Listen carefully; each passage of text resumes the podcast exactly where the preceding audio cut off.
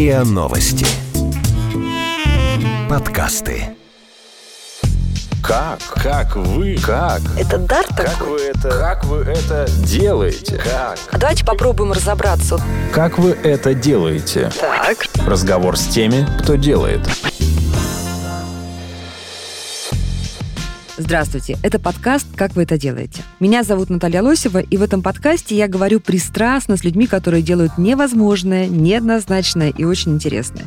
И сегодня у меня в гостях Олег Германович Артемьев, летчик-космонавт Российской Федерации, герой Российской Федерации, участник двух космических полетов, космонавт, блогер и космонавт-инстаграмер. И, собственно, Олег, вот когда я думала, с кем бы я хотела пообщаться из космонавтов, у меня, вернее, я даже не думала, у меня не было выбора совершенно, я хотела, конечно же, пообщаться и повстречаться именно с вами. Спасибо, что пришли. Здравствуйте. Слушайте, а Спасибо, кто- что позвали. как вы начали вести свой инстаграм-блог из космоса, с МКС? Это было задание. Да, это, можно сказать, что было задание. В 2014 году, когда я первый раз полетел в космос, как раз в это время в Роскосмос пришла очень креативная команда в пресс-службу. Э, Это такая Ирина Зубарева, Ольга Лукина. И они вот э, меня как бы сподвигли на то, чтобы вот завести Инстаграм, Твиттер, там, ВКонтакте. И для меня это было новое такое мероприятие. И я, на самом деле, вот к соцсетям и вообще вот, публикациям в интернете у нас было большое предубеждение. Ну, это зависит, зависело от того, что вот мы работали на предприятиях такой, Секретно. э, ну, секретных, можно сказать, да, о- оборонного комплекса. И тут какое-то баловство. Ну да, но я как бы особо внимания. Просто попросили, и, и мне показалось, что это, наверное, может быть полезно, раз это идет э, из Роскосмоса, то мы завели. э, вот. А мы это кто? Еще кто-то зовет? Ну, имеется в виду вот Вы с вместе, командой да, вместе, вот кто меня попросил это завести, потому что и- почему это происходило? В это время у нас наши партнеры, наши друзья, американцы, европейцы, канадцы, японцы, у них это обязательно. То есть они как только вот попадают в отряд космонавтов, То в отряд это часть астронавтов, их работы. это часть их работы, они ведут у зачем? них... Ну, Для как сейчас, да, миссии? конечно, это популяризация космонавтика, это, э, это отчет перед налогоплательщиками, Вот чем он там занимается, не просто так время проводит там. Фоточки Да, делает. Да, да, фоточки делает, но и это, он же публикует э, ту работу, которую он там выполняет. Это эксперименты, там э, отвечает на вопросы, зачем мы вообще в космосе. Там, то есть это очень полезно. И, и у них имена такие все, там называется на Астра, то есть вот у них различные прозвища. Никнеймы, которые Ну, используются никнеймы, в да, никнеймы, но соцсетях. наши, да, как прозвище. И вот они, и Астра, там, Ник, Астра, Фиш, там вот. И о, А у вас он- просто Олег МСК. а у нас как Какая- бы так получилось, вот надо было заводить, и вот первое, что в голову пришло, да- даже не у меня, а у моего друга, говорю, ну давай вот так вот, вот так, чтобы Олег МКС. Ну, Олег МКС, ну пускай Зато Олег все МКС. понятно. Олег, откуда этот Олег? Да, потому что это потом уже начались вопросы, а вот у Олега уже много космонавтов, могли бы как-то и, может, по-другому назвать. Но сейчас уже время ушло, сейчас к этому вопросу не, возникает, не, не- возвращаемся. Но как, вот завели мы эти Инстаграм, Твиттер, но получается, что не я был такой не предрасположенный к соцсетям, но и были у нас и начальники, которые были вообще против этого. И первая реакция была это, ты чего там пиаришься? в космосе. То есть, э, то есть это как бы э, такой был первый вопрос, который даже для меня в тупик поставил. Я даже не собирался пиариться, все-таки задание. И мне вот те начальники, которые были на тот момент, сказали э, убрать, уничтожить все аккаунты. И, э, А вы уже были в космосе в этом? да, я был в это время в космосе. То есть у нас связь идет постоянно. Ну, я, конечно, дал э, сразу команду вниз, что, все это Снести, э, снести и Инстаграм. все. Но Так. Э, наша креативная команда в лице пресс-службы пошло к э, тому начальнику Роскосмоса и объяснила всю эту ситуацию. И на следующий день мне тот же начальник, который мне говорил это все снести, говорил, ты что сделал? Зачем ты это сделал? Ты ни в коем случае все восстановить в прежнем виде и давай это трудись э, на этом поприще тоже. Но у вас, Вот. слушайте, у вас это здорово получалось. Вы как-то тренировались э, делать репортаж, когда вы делали эти о- облеты. Это, в общем, довольно сложный жанр. Э, фотографии делаете? Или это ваше некое хобби, которое потом переросло Нет, в такую нет, часть работы? э, никаких э, тренировок, и тем более, что подготовки по ведению Там соцсетей. сетка Э, вещания? Не, не, у нас никаких этих подготовок нет, ни, абсолютно к этому не предрасположено. Тут получается, что ведению репортажа космонавта, во-первых, космонавта отбирают в отряд космонавтов и проверяют у них, ну, как они могут, могут вести репортаж, не могут. Если там, если вот прошел этот этап, то э, в последующих тренировках, которые на общей космической подготовке, то космонавтов натаскивают на ведение репортажа, но не для соцсетей, а Ваших внутренних? для внутренних дел, потому что э, эти репортажи, они как бы от этого зависит жизнь тех людей, которые уже будут потом, если что-то такое произойдет, то ты должен прокомментировать э, то, что с тобой происходит. Это хорошее или плохое. И А, Если то есть ты должен бу- уметь формулировать, описывать Да, состояние, да, то, что, потому ты что видишь. если Мгм. что-то с тобой произойдет и репортажа не будет, э, неизвестно, что с тобой произошло. То есть э, в той или иной аварийной ситуации. И То есть все зазря. все надо э, комментировать подробно, чтобы потом, если была какая-то нештатная ситуация, которая привела к каким-то катастрофическим последствиям, чтобы потом можно было разобрать эту ситуацию и выявить причины этой ситуации, и чтобы в последующем она не повторилась. Но это не только у нас, это и у летчиков, и у подводников, и у всех э, людей Хорошо. экстремальных профессий. Но вот что-то ведь наверняка должно было остаться за кадром широкой публики. Да? То есть вы же не все, наверное, могли э, в своих э, онлайн-трансляциях из Инстаграма или фотографиях рассказывать?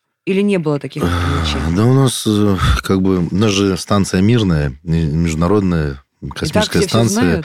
И у нас нет таких вот э, супер военных секретов, потому что она у нас э, демилитаризованная международная кос- космическая станция, и секретов как таковых нет. Может быть, секреты какого-то личного характера, там, которые ты не будешь показывать там, на, на, там, как, на, на публику, там, какого-то такого интимного плана, чтобы там, ну, там, не знаю, в туалет, там, например, А сходить. вы тут мимо будешь- пролетаете с камерой, да? То есть, правильно? Да, да, ты же не будешь Коллега показывать, в туалете, как а человек, вы мимо. человек Мгм. в туалет ходит. Это ты понимаешь, что А вы это- знаете, что это один из самых популярных вопросов Музея космонавтики? Какой?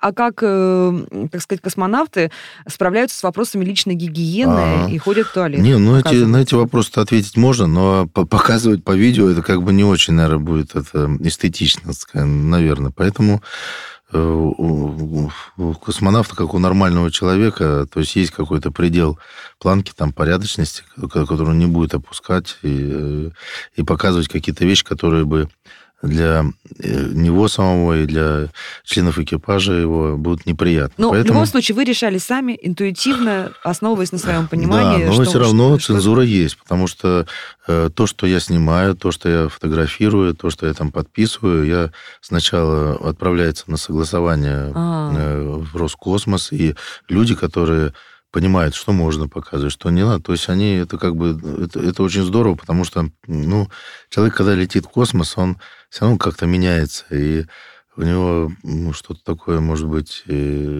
что-то может поменяться в характере, и, может быть, что-то лишнее там сказать там или показать. Это, это возможно. Поэтому...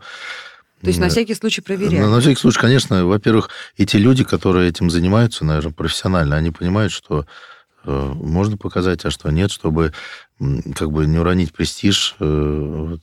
Понятно. Да, поэтому Скажите, думаю, а с рекламой приходили уже? У вас же там огромное количество подписчиков. Не Ага. знаете, как-то монетизируется уже вот ваш канал? Не, ну мы же это же нет, не монетизируется, я с этого ничего не имею, потому что, ну это как бы... А Роскосмос? э, Что-то там разместить, какую рекламу, какого-нибудь там Нет. это- бритвы, например? Не, не, не. Я думаю, что это, я думаю, вряд ли. Это, Лишнее не, не то, что лишнее, это как бы, ну это нехорошо, мне кажется, потому что все это как бы на средства сделано людей, которые вот налоги Мгм. платят. э, и Я думаю, что это должно быть все бесплатно и никакой рекламы там. нет. Другое дело, что если человек уходит из отряда космонавтов, из э, тех вот из активных э, те- тех людей, которые вот сейчас готовятся в космос, летают в космос, это их работа, и я думаю, что они не должны зарабатывать на тех людях, которые вкладывают в них, чтобы мы дальше осваивали космическую, ну, солнечную систему и так дальше. А те люди, которые уходят на пенсию, а это им уже самим решать. Э, могут они монетизировать свои ресурсы или нет, которые А они... почему нет? Вот вы же, слушайте, вы свою медийность заслужили не тем, что вы там, не знаю, красавчик модельной, модельной внешности, который ходит по подиуму, да, вы заслужили тем, что вы, не побоюсь этого слова излишнего пафоса, герой, да, потому что вы в космосе летали, там страшно, в конце концов, да. Вы жизнь положили на то, чтобы чего-то достигнуть. А почему бы вашу медийность потом не использовать, не знаю, для того, чтобы вы рекламировали э, спортивное оборудование, путешествия куда-то, э, да хоть, э, не знаю, хоть витаминные добавки? Не, ну, я думаю, что, э, может быть, что-то и можно рекламировать для, ну, для ну, тех вещей, которые полезны для людей. Там, и, но я думаю, что все-таки это не очень хорошо, когда ты... э, Это же ты не сам как бы придумал все это. Ты, за тобой стоит вот э, громадное число людей, которые тебя отправляло в космос, там, готовило корабли, то, они-то что с этого ничего не имеют, а это же их, это общее. То есть это, Прекрасный, это скромный же- нет, герой это- Российской Федерации Олег Артемьев. Не, ну это я думаю, что это не, не очень плохо. То есть, это- Ладно, давайте поговорим о том, как вам там жилось. Вот вы живете в, огранич- в ограниченном пространстве. То есть у вас в общей сложности, так понимаю, больше года, да, налета? ну, За две да, экспедиции. Почти ровно год. Почти больше, ровно наверное. год. И вот вы год своей жизни в два этапа проводите в крошечном пространстве э, с каким-то количеством неродных вам людей, да? Ну и, наверное, уже не очень мало знакомых, да? Же, го- э, насколько я знаю, э, готовят еще на Земле к этому совместному существованию. Но вот все-таки, вот как вы общаетесь? Вот когда вы летали, там был- была русская часть и американская часть, да? Как вы общаетесь? Общаемся. Ну, как в семье мы общаемся, на самом деле. То есть это, не, это даже не коллеги, это семья, да? Вот да, вы это... судьбой вам определено провести там полгода. Ну, это, вместе. знаете, это как повезет, потому что люди же разные бывают. Вот если издалека начать, то вот отбор в космонавты, в астронавты, вот и нашей страны, и других стран, он как бы выбирает из э, большой количества людей немножко одинаковых таких людей, которые вот как, как Ну, чтобы не соответствуют какой-то. Ну, не, По не- не- не- темпераменту, по- Ну, да? это может быть. Не, там не, не ставится задача, чтобы быту не раздражали. То есть это ты можешь отобрать человека, и э, у него может быть какие-то там свои привычки, которые даже нормального человека могут Ну, раздражать. на Но, станции носки разбрасывать может же он? э, ну, наверное. носки-то там не получится, потому что каждый день меняешь их, и они как бы сразу в мусор уходят. Это там, бывает разных, много. Там, когда человек, вот если вы поедете, например, э, в Владивосток, вот эти семь суток, там в одном купе с каким-нибудь человеком, который первый раз вы его видите, то на четвертый день, на пятый, это, ну, это... ну, Когда это- все уже обсудите, как расскажете всю свою жизнь. в- да. в- вас уже будет раздражать даже э, какие-то не то что привычки, а то, что вот как человек себя ведет, там, как он причесывается, как там он смотрит в зеркало, там.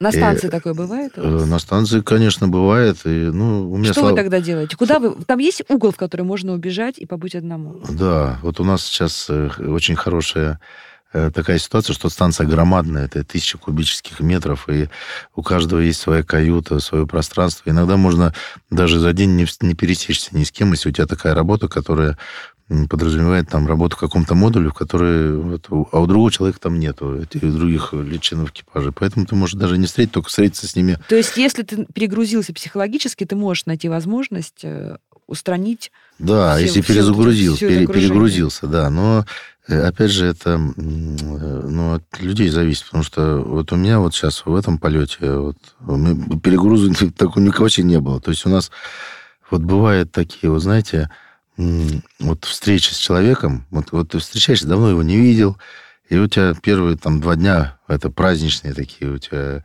вот и Всё радуешься, радуешься, а потом это переходит в рутину уже и все, ну и как бы ну и хорошо. А у меня сейчас так получилось, что э, я прилетел к другу, потом он улетел ко мне, другой друг прилетел, и у нас получилось, что э, у нас вот весь этот полет вот был как сплошной праздник. То есть это не первые там два дня, а вот, вот каждый день. То есть у нас такие вот были... Вы обедаете вместе? Да, это, ну, это не, не при, ну, как бы, если экипаж нормальный, командир экипажа нормальный, он это То есть всегда... русские, американцы, все садятся... А, нет, нет, или, это... нет, или, или каждый по каждый Нет, своей завтрак, страновой. завтрак, обед, это всегда мы э, кушаем на своем сегменте.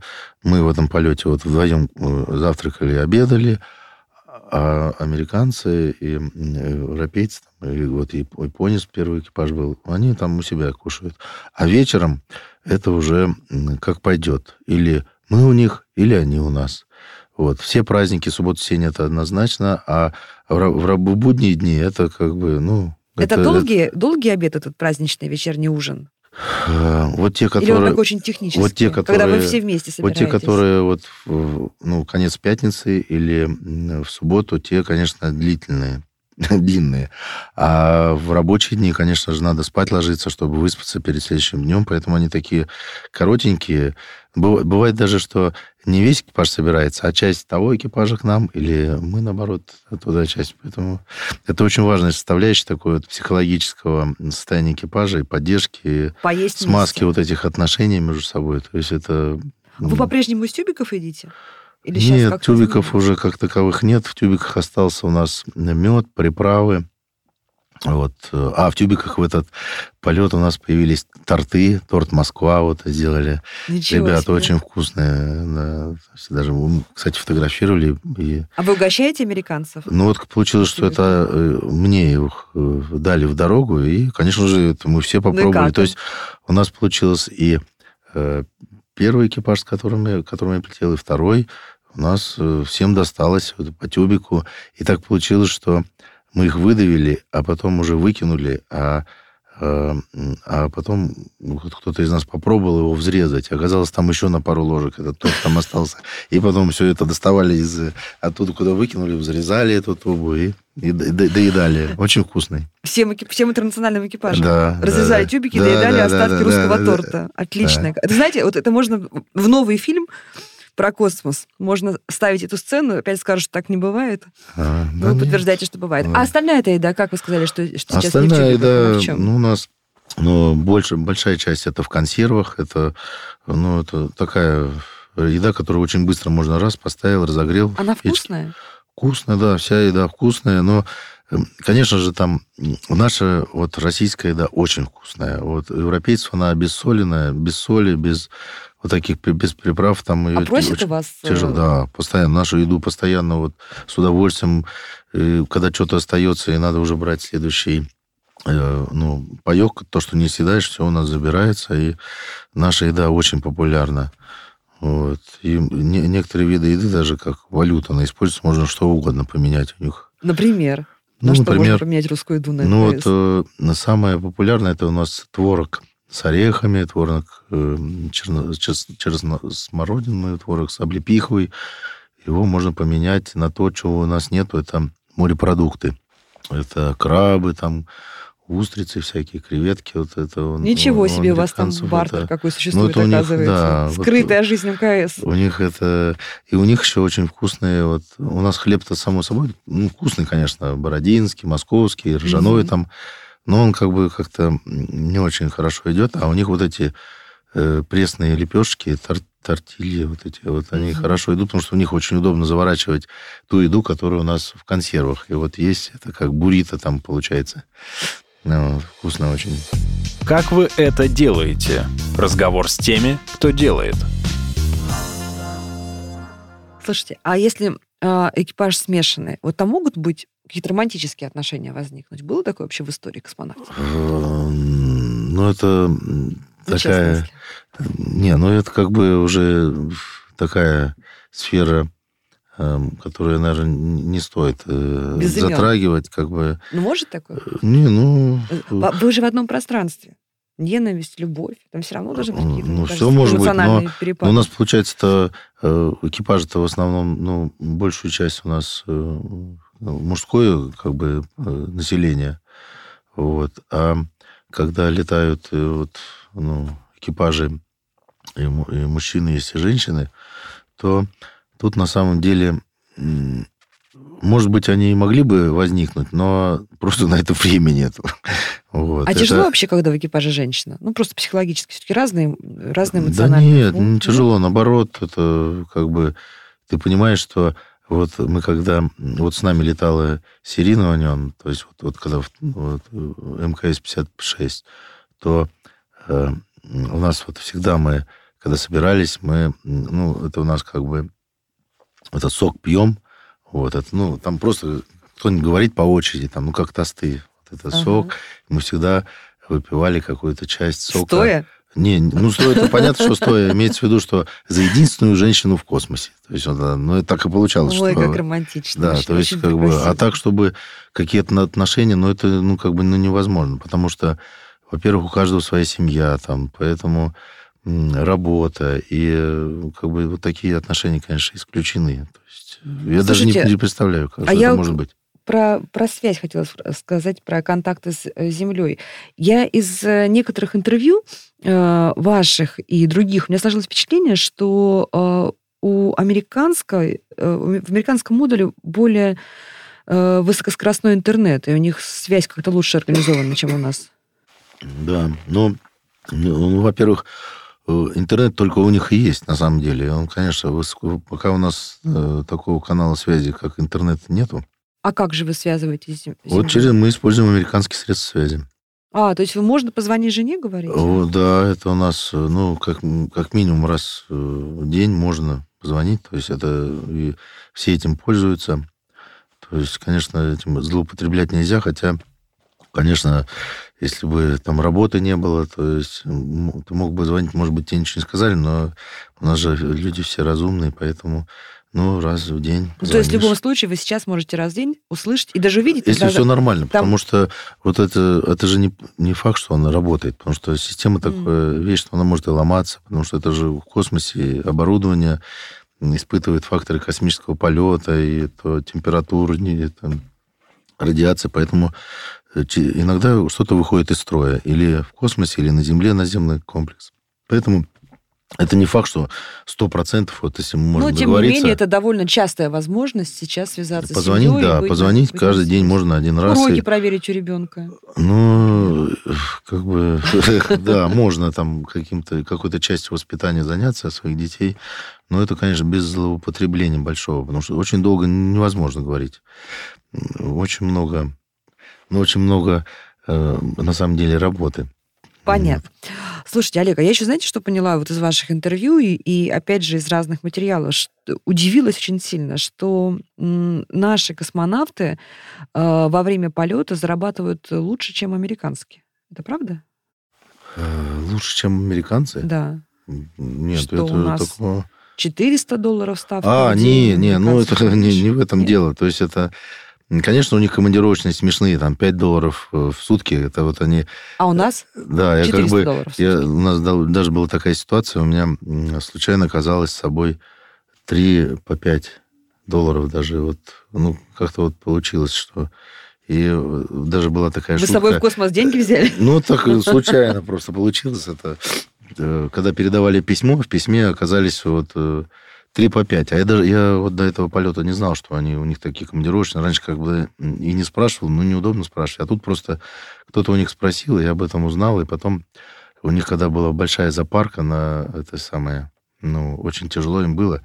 Я им при, прилетел утром, говорю, вот вам три по пять, можете сегодня отдыхать. Жесткий троллинг был какой-то. Вот, ну, конечно, ну, так это, посмеялись. А так-то у нас, да, у нас получается, что мы 400 э, долларов суточные у нас, но ну, у нас эти суточные это только во время полета, а э, у них зарплата не зависит от того, mm-hmm. летаешь ты в космос или не летаешь, они все равно хорошо получают и на Земле, то есть как бы на порядок больше, чем мы, поэтому э, они, конечно, у них и жизнь по, такая пошикарней там в Америке, в тех местах, где они живут. То есть они... А у нас это получается как вот... Командир, вот сейчас я слетал, и сейчас вот буду решать свою жилищную проблему. То есть у нас, у нас не как при советской власти, когда ты слетал, тебе там дают квартиру, там машину, еще что-то, дачу. Такого сейчас нет. Поэтому сейчас надо самому все покупать. вот, копить. Вот с первого полета у меня, конечно, не получилось, но сейчас вот буду искать. Сейчас ищу как раз. Ой, удачи вам, чтобы вы нашли самую хорошую квартиру. Нет, ну самую хорошую не надо. вам желаю. Самая хорошая квартира та, которая жене нравится. Вот. Поэтому что, что ей понравится. Вот и такую и найдите. Слушайте, ну а вот это как-то сказывается на отношениях э, дополетных, вот когда формируется отряд и идет, наверное, конкуренция за полет, получается, что этот материальный фактор, он довольно значительный, да? Потому что если ты не слетал, то ты не заработал себе ни на жилье, ни на машину. Так получается? Ну да, так э, это отчасти, да, риск такой есть. Но когда человек идет, э, э, он, мы же когда идем вот в отряд космонавтов, мы же об этом вообще не думаем. М, То есть, То есть э, по-прежнему романтика в первую очередь, да? Да, конечно. Желание. То есть э, вот те люди, с которыми я общаюсь, может быть, я что-то, может, про, про кого-то не знаю, потому что не, не всегда ты полностью понимаешь, что человек себя представляет. Но, но те люди, вот, которыми я общаюсь, и так, как они себя ведут, это все-таки материальный фактор, он в числе самых таких последних. Другое дело, что когда ты в процессе э, вот этого пути обзаводишься семьей, там у тебя дети появляются, и тебе э, с каждым годом там тяжелее э, вот, обеспечивать, вот, как, чтобы у них было все нормально там, то тут, конечно, уже... Ну, это приходит, наверное, лет после 10, после 15, тогда ты уже понимаешь, что если бы ты занялся, может быть, чем-нибудь другим, может быть, ты как бы заработал бы. И, друг- друг- и- и другое было бы у тебя состояние, э, ну, твой доход там был другой, и ты мог бы и детей по-другому бы обеспечить. Или жил бы в таком месте, где э, до вот этих всех центров, где ты можешь обучать своих детей, дать им что-то хорошее, может, поближе там где-то поселиться.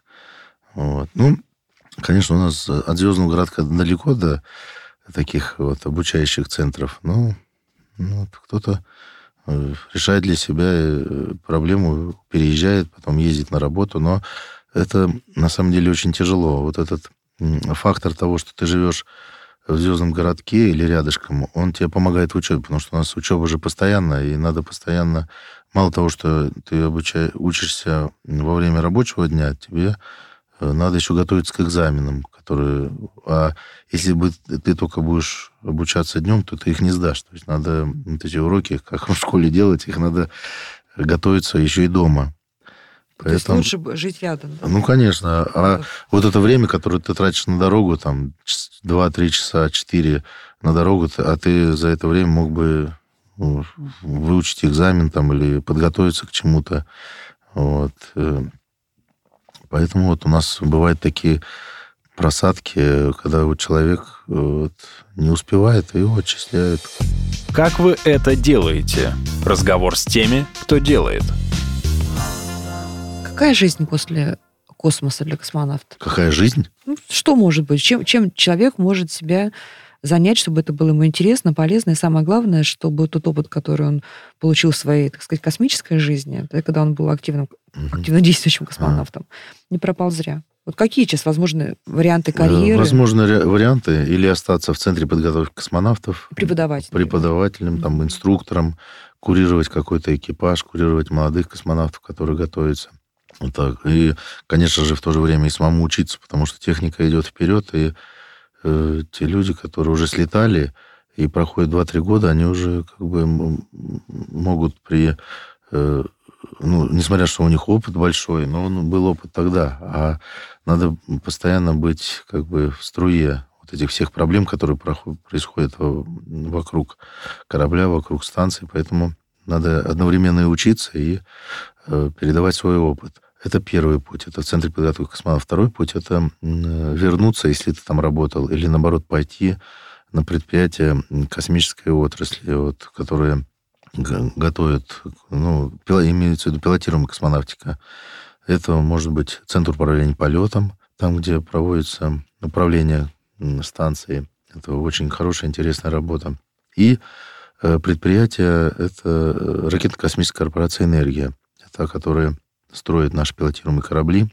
И так как э, космонавта готовит комплексно, он знает, ну, на самом деле... И техническую инженерную часть, да, в любом то есть, случае. Вот чем он отличается от тех работяг, которые, ну, имеется инженеров, которые работают э, вот, постоянно, то есть тот инженер, он отвечает за какую-то определенную систему, там, систему жизнеобеспечения или систему терморегулирования. А вы видите комплексно? А мы, да, мы, мы изучили это все, то есть от начала до конца, и как они между собой интегрируются, как взаимодействуют, поэтому этот опыт очень хороший, и вот если мне так, ну, пойдет, потому что сейчас... Вы бы хотели чем заняться? Вот, ну, как, вот ну, если... туда идти в инженерную Да, часть. у нас как бы... Что может быть прекратить карьеру космонавта? Это то, что он боится больше всего. Это медицинская комиссия. То есть это э, вердикт, когда, когда тебе говорят, что ты не годен, то есть ты не готов к спецтренировкам, и тогда у тебя уже э, совсем другое. А сейчас разве требования не смягчились вот по, по сравнению с теми, что были 20-30 лет назад? Ну, в, в чем-то смягчились, а в чем-то стали строже. И строже не... Приказ-то он как был, так и есть. То есть вот там... Параметры, которые Да, да, да. Но э, медицина-то, она не стоит на месте, она идет вперед. Получается, что с каждым годом то оборудование, которым обследует космонавт, оно становится лучше, больше, дороже. И то, что нельзя было обнаружить 30 лет назад или даже год назад, тебя могут обнаружить. Вот, ну, это я так примерно Слушайте, говорю. ну а как же вот сейчас все эти разговоры бесконечные о космическом туризме? Ну не могут же каждому этому миллионеру, который решит себе купить путевку и полет в космосе, предъявлять такие же требования, как вам в звездном городке? Да, они могут. Но туризм-то это короткий полет. То есть он там... И от тебя не, не требуется не управлять кораблем, не э, следить за состоянием э, станции, не, не требуется делать то, Ну, что то есть, если вдруг будет Значит, какая-то будут ситуация. Конечно, тво- твои требования это ничего не трогать, э, это уметь ходить в туалет и уметь кушать. Вот и все. Вот, это все требования для космического Зато туризма. появляются новые варианты работы для космонавтов. Ну, быть сопровождающим, там, быть, э, готовить э, к этому полету. Конечно, туристов, да? Мне да. кажется, такая целая, может быть, подотрасль сформироваться э, с космическим туризмом. Да, да. А может, такие популяризаторы, как вы, между прочим, очень там были бы уместны. ну, Будете лет до 80 этим заниматься. Ну, посмотрим. Слушайте, давайте поговорим а, немного про будущее. Да, вот одна из таких идей, которую я часто встречаю, что все больше будет тут роботизированных каких-то решений, будет э, э, беспилотная космонавтика и так далее. Что вы, вы про это думаете? То есть чело- присутствие человека в космосе э, будет сокращаться в связи с технологиями или все-таки нет? Ну, нет, я думаю, что у нас и так ми- минимум минимор присутствия человека в космосе очень мало. Поэтому я думаю, что расширяться будет, но и присутствие роботов тоже будет идти по нарастающей. То есть мы, я так понимаю, что мы роботами мы называем все, что может само работать при помощи человека. Это вот и те лу- луноходы, и марсоходы, и, э, и спутники. То есть это все будет работать, но э, это же должно быть как-то обслуживаться. То есть э, нельзя сделать вечного робота, который бы всегда бы там работал без помощи. Поэтому человек. Поэтому я думаю, что человек будет нужен. И те планы, которые сейчас есть, вот э, лунная база, там, постоянное присутствие человека на Луне, и потом дальше к Марсу, это все будет обязательно это все будет. И от этого мы не уйдем. Но прежде чем э, селиться человеку э, в том или ином месте, э, наверняка перед этим будут тогда запускать роботов. Вот как сейчас. Сейчас вот мы видим, у нас молодцы китайцы, конечно, что запустили на обратную сторону Луны своего, своего этого нефритового зайца, этого лунохода. То есть за них можно порадоваться. Единственное, что можно сожалеть, что это не мы сделали. Вот. И нашего участия там, конечно, нет. Но все равно из тех семи луноходов, которые работали на поверхности Луны, семь, по-моему, да, то два это были наши луноходы. То есть это все равно, то есть третья часть пока наша. Я думаю, что... Мы сильно сдали позиции в этом смысле в, э, перспективе освоения Луны, или мы сейчас наверстываем? Я думаю, ощущению? что, конечно, мы остановились на месте в какой-то момент, но сейчас э, я думаю, что и у нас очень много было таких вот исторических вот этих, ну, или тех вот причин, которые вот привели к этому. И вот, конечно, развал страны у нашей, к сожалению, вот Советского Союза, и вот эти лихие года, когда вот эта безмерная жажда обогащения людей, конечно, она конечно, не извергла многие вещи, которые у нас были в таком, на первом месте. И сейчас, может быть, вот, приходят новые люди, которые вот, понимают, что все-таки э, не, не в деньгах счастье, а деньги, они все равно будут, заработаются там, но уже, конечно, не, не таким... То есть приходит по-прежнему романтика? Да, да, то есть а по-другому не получится. Даже вот сейчас, если посмотреть вот смену нашего такого руководства космической отрасли, вот, вот ну, сейчас уже э, пять человек, да, уже пятый человек, и вот сейчас, например, вот Дмитрий Олегович Рогозин, вот он этот романтик, он как бы остается, и возраст у него такой подходящий, который ему позволит э, какой-то хоть на, хоть на чуть-чуть поднять из пепла вот то, что у нас есть. И я думаю, и те люди, которые сейчас приходят, вот молодежь, вот, с которым вот я общаюсь, то это те люди, которые пытаются и хотят это сделать. А это очень здорово. Слушайте, ну вот смотрите, человек, который полетит на Марс, он ведь, по сути, обречен не вернуться? Так получается?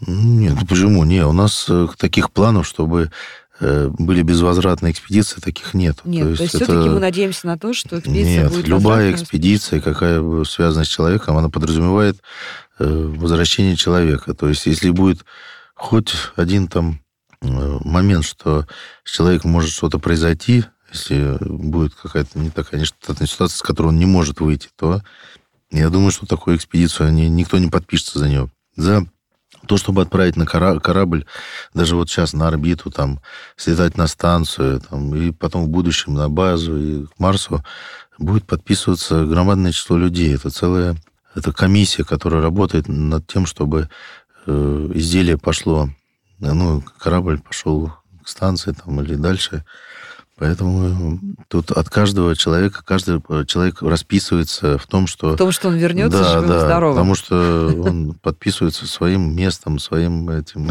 что он еще будет на свободе после этого, поэтому все нормально. Слушайте, по вашим ощущениям, изменилось отношение вообще людей к космосу, да? То есть был, э, мне кажется, первое десятилетие, это была такая вот сакрализация, да? Э, отрасли, то есть э, космонавты-небожители, и был какой-то культ космонавтики. А сейчас это стало более рутинным и будничным, или э, все-таки вот есть такое отношение с придыханием к вам? Ну, Я, кстати, не знаю, нужно ли оно. Ну, вот чем дальше от Москвы, тем как бы вот это такое... Восторженное. Восторженное отношение, романтизм, он как бы его больше. Вот. Но а здесь, э, э, вот если сравнить те школы, которые вот мы бываем, это у нас как бы часть работы популяризации космонавтики, и мы после полета всегда у нас вот целая стопка факсов приходит, нас отправляют там в техникуме, в училище, там разные школы. И вот получается, чем э, такая, так сказать, слово подобрать такое поприличнее, чем такая по, школа, тем, конечно, там интерес к космонавтике нет. То есть, а вот чем проще школа, тем вот э, есть такие преподаватели, учителя, несмотря вот на те всякие вещи, которые у нас сейчас в школе происходят, когда там вот сейчас очень сильно э, мне кажется, этих учеников прессуют там. Но если учителя, которые преподают и по советской методике, и еще и по новой. То есть вот там они как бы все нормально. Они как бы у них вот приходишь, иногда приходишь, ну, есть ли у вас вопросы? Все молчат и уткнулись телефоны. Вот, а приходишь там, ну, есть вопросы, и вообще не оторваться. Вот и час проходит, второй, и, и тебя дети не отпускают, и что-то пытаются там, перебивать друг друга там, то есть э, и у них там в, в голове мысли всякие разные, что рождаются еще в процессе беседы. Хочу быть космонавтом. Ну, конечно, то есть Поэтому... Слушайте, объясните мне, пожалуйста, то, что я на самом деле не очень понимала всегда. А что это вот за история с постоянно передаваемыми разными символами, предметами в космос? Да? Вот надо, чтобы вот это полетело в космосе, и вы потом это привозите, значит, передаете в музей, передаете друзьям и так далее. Ага. Почему? Вас-то не утомляет, что вам там передают кучу предметов, которые вы должны повозить в космосе и потом раздать? Да нет, это... Ну, это, не знаю, может быть, это как бы это же еще как бы тоже так исторически сложилось, еще с первых полетов. Э, это были какие-то значки, там, конверты, э, какие-то вещи, которые, фотографии, Сейчас это... Раньше просто надо было свозить, поставить там штампик. Э, Чтобы бывало в космосе. Да, да. А сейчас это получается, мало того, что ты ставишь штампик, ты еще можешь это сфотографировать на фоне Земли. Поэтому для людей это, может быть, вот это какой-то смысл имеет, и э, какая-то гордость у них такая есть, что вот все-таки вот, ну вот, потому что большинство людей понимают, что в космос они все-таки при своей жизни не попадут. Но вот эта фотография его и семьи, там какие-то вещи, они все-таки долетели. И долетели с тем человеком, который тот лично знаком. Что самое забавное вы возили так вот в космосе покататься? Какую Самое забавное... забавную вещь, неожиданную. Ой, я столько этих вещей возил, то есть, э, ну, забавных я не знаю. Ну, вот сейчас вот у нас будет торжественная встреча экипажа, там приедут э, люди, эти, ну, транспортники, они мне давали вагон метро. Такой, там, вагон метро? Да, юбилей, юбилей метро был. Вот они мне дали метро такое, сделано на 3D-принтере. И вот он у меня там, этот вагон метро летал. Вот. А так, даже не знаю. Слушайте, то... а не бывает потом, что вы заходите на, куда-нибудь на Авито, а там продается вещь какая-то, написано, она была в космосе?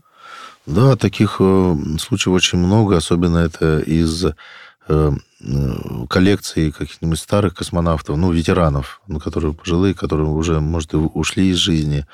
И э, они в основном появились после того, когда вот у нас вот такое бедное время такое было лихое, mm-hmm. когда бедствовали. И, Просто вынуждены были. Да, вынуждены, конечно, были. Они э, распродавали там различные вещи космического быта, перчатки, там какие-то вещи, которые были в космосе. Ну, а коллекционеров очень много в мире, которые не, не только для музеев там покупают, но и свои частные коллекции вот, космические. Поэтому, ну, как коллекционеры, они же много чего, и пробки от бутылок там, или это, то есть это все что угодно можно коллекционировать, между собой обмениваться, поэтому я как бы, ну, так получилось, ничего страшного. Но получается так, что бывают раритетные вещи, которые попадают вот на различные аукционы, тогда я смотрю, наше государство там выкупает их и возвращает в музеи для о, да, это очень здорово. Да, поэтому, ну, это жизнь такая, бывает, ничего страшного.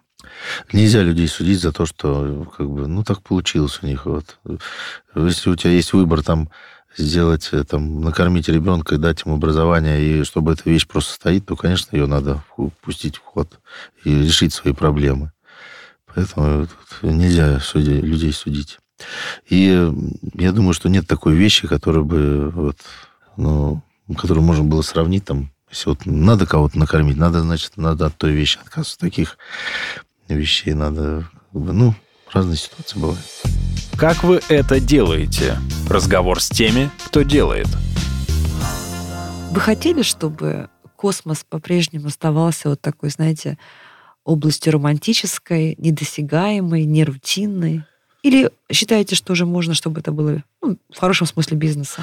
Я думаю, что она останется, как бы, романтическая часть всегда останется. Будут, конечно, и люди, которые будут э, к этому относиться как к средству зарабатывания денег. Но это, вы знаете, это же космос, ну, и космонавт это такая, э, отчасти такая молодая профессия. А взять э, мореплавателя, да, моряка – то есть вот сколько бы это уже тысячелетия, да, этой профессии, а до сих пор туда идут, большую часть это романтики, которые любят море, которые в детстве читают книжки, там, Жюль Верна, то есть это, я тоже через это проходил, тоже моряком стал, хотел стать. И э, это тысячелетия они этой романтики не убавили. Поэтому там и у нас такие люди приходят, они говорят, сразу первый вопрос, а сколько вы зарабатываете, там, то есть, там, и как вы живете, а больше, ну, больше половины тех людей, которые приходят в мореходки и идут в моряки, они же не, как бы, у них такого вопроса нету. А что там будет? А какая пенсия? Там таких вопросов нету. Так же, как и в космонавты. То есть э, больше половины людей, которые туда идут, они идут как раз вот благодаря э, вот этим книжкам, которые читали, и там, встречам вот с космонавтами, вот, которые мы проводим с детьми, когда ребенок даже не знает вот этой профессии, когда ты, он с тобой встречается, и после этого у него что-то там зарождается, и он начинает там мечтать. У меня тоже сам получилось. Вот я хотел быть моряком, но не получилось. А вот э, встреча вот, ну, с опытным таким, у нас курс, один из самых крутых космонавтов, дважды герой Владимир Алексеевич Соловьев, тоже вот уже будучи студентом в Центре управления полетом, вот такая была лекция, и там вот такие вот первые вопросы, а как, а почему, а вы, как вы стали? И так как-то он все просто рассказывал, что у нас там почти все захотели. Ну, кого-то получился, кого-то нет. А вот то, что столько много стало появляться фильмов о, э, о космосе и исторических, фантастических, ага. это хорошо или вас раздражает? Это может быть там каким-то преувеличением или искажением? Ой, нисколечко не раздражает.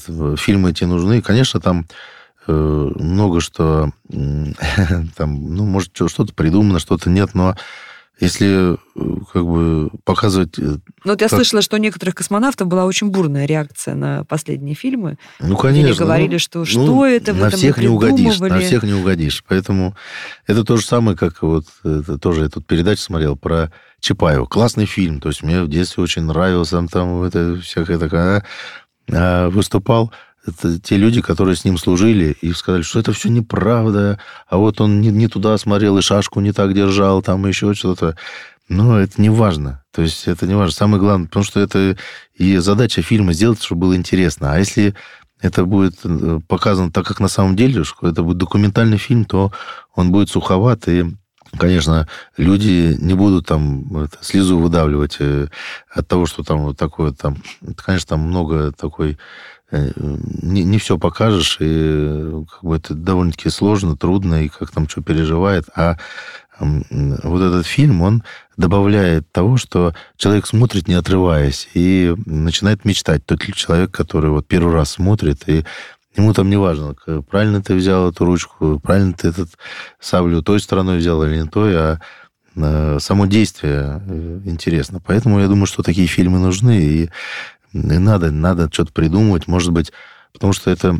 Вот мы посмотрели какие-то части фильма вот время первых, там про «Салют-6», и там э, много того, что было и в других полетах. И это правильно, так можно сделать. Вот собирательный образ человека, который этим занимается. Э, я думаю, что это все правильно. Ну, правда, это же художественный фильм. Да, художественный, документальный. Поэтому я только за такие фильмы. И... Почему а... же да. Тогда вы, Олег Германович, перестали вести свой прекрасный Инстаграм. Ну, э, первое, что, э, ну, во-первых, э, после меня человек остался в космосе, Сергей Прокопьев. И эм, человек, который вот сейчас в космосе, человек, который на Земле, это все-таки информация, та, которая из космоса, она более интересна. Поэтому первое, это я ему дал возможность, чтобы к нему побольше людей э, набежало, вот, чтобы у него, э, ну, ну, чтобы от него больше информации было. Это как бы вот первая причина была. Вторая причина это то, что э, сейчас вот, ну, так как небольшая опять вот волна такая секретности пошла вот на это, на эти соцсети там, и сейчас надо, ну, необходимо сделать было перерыв, чтобы удовлетворить требования и начальников, и то есть серьезной органов... отрасли нужно еще разобраться, да, в своем отношении к да, социальным сетям, чтобы, к чтобы пространству. Не, не, как бы не было каких-то вот таких нарушений с моей стороны и, может быть, э, ошибок э, тех людей, которые сейчас занимаются соцсетями. Поэтому... И третья причина, на самом деле, вот соцсети, это очень э, много времени на это уходит. И сейчас, так как я очень долго был в космосе, надо сейчас больше времени как бы семье посвятить, чтобы, как бы, как сказать, если возможно, отдать долг. Тот, который вот... Э, вот у меня дочка без меня ходить научилась, там, и разговаривать без меня, поэтому вот то время, которое... Вот если у меня есть выбор посидеть в телефоне и придумывать там что-то, какой-то пост, то, конечно, тот выбор в сторону семьи. Поэтому тут только я могу только извиниться перед своими подписчиками, что... Но вы обещаете вернуться? Да, обещаю вернуться, и я как бы себе план поставил, что вот сейчас будет продолжение подготовки, буду показывать э, что у меня ну, происходит вот в плане жизни между, между полетами. Потом остался очень большой архив э, фото и видео всякого различного с полета. То есть буду это как бы миксировать, так синтез такой будет. И э, раз в неделю буду отвечать на вопросы, там вот по пятницам, может, буду выбирать часа два, и те вопросы, Отлично. которые там возникают, обязательно буду это делать, потому что вещь очень полезная, и Но это все будет зависеть, конечно, от нашего руководства. Как это все это сейчас? Мы просим руководство Роскосмоса разрешить Олегу Германовичу Артемьеву продолжить открывать нам космос, потому что делает он это прекрасно, интересно и, на мой взгляд, очень полезно. В гостях у подкаста «Как вы это делаете» был Олег Германович Артемьев, летчик-космонавт Российской Федерации, герой Российской Федерации, участник двух космических полетов, самый открытый из существующих в мире космонавтов-астронавтов, космонавт-блогер, инстаграмер. Подписывайтесь на подкаст «Как вы это делаете», где я, журналист Наталья Лосева, Пристрастно говорю с людьми, которые делают невозможное, неоднозначное и интересное. Подписывайтесь на сайте ria.ru, в приложениях подкаст в App Store и Google Play, комментируйте и делитесь с друзьями. Вы слушали эпизод подкаста «Как вы это делаете». Автор и ведущая подкаста Наталья Лосева. Подписывайтесь на подкаст на сайте ria.ru в приложениях подкаст с Web Store и Google Play.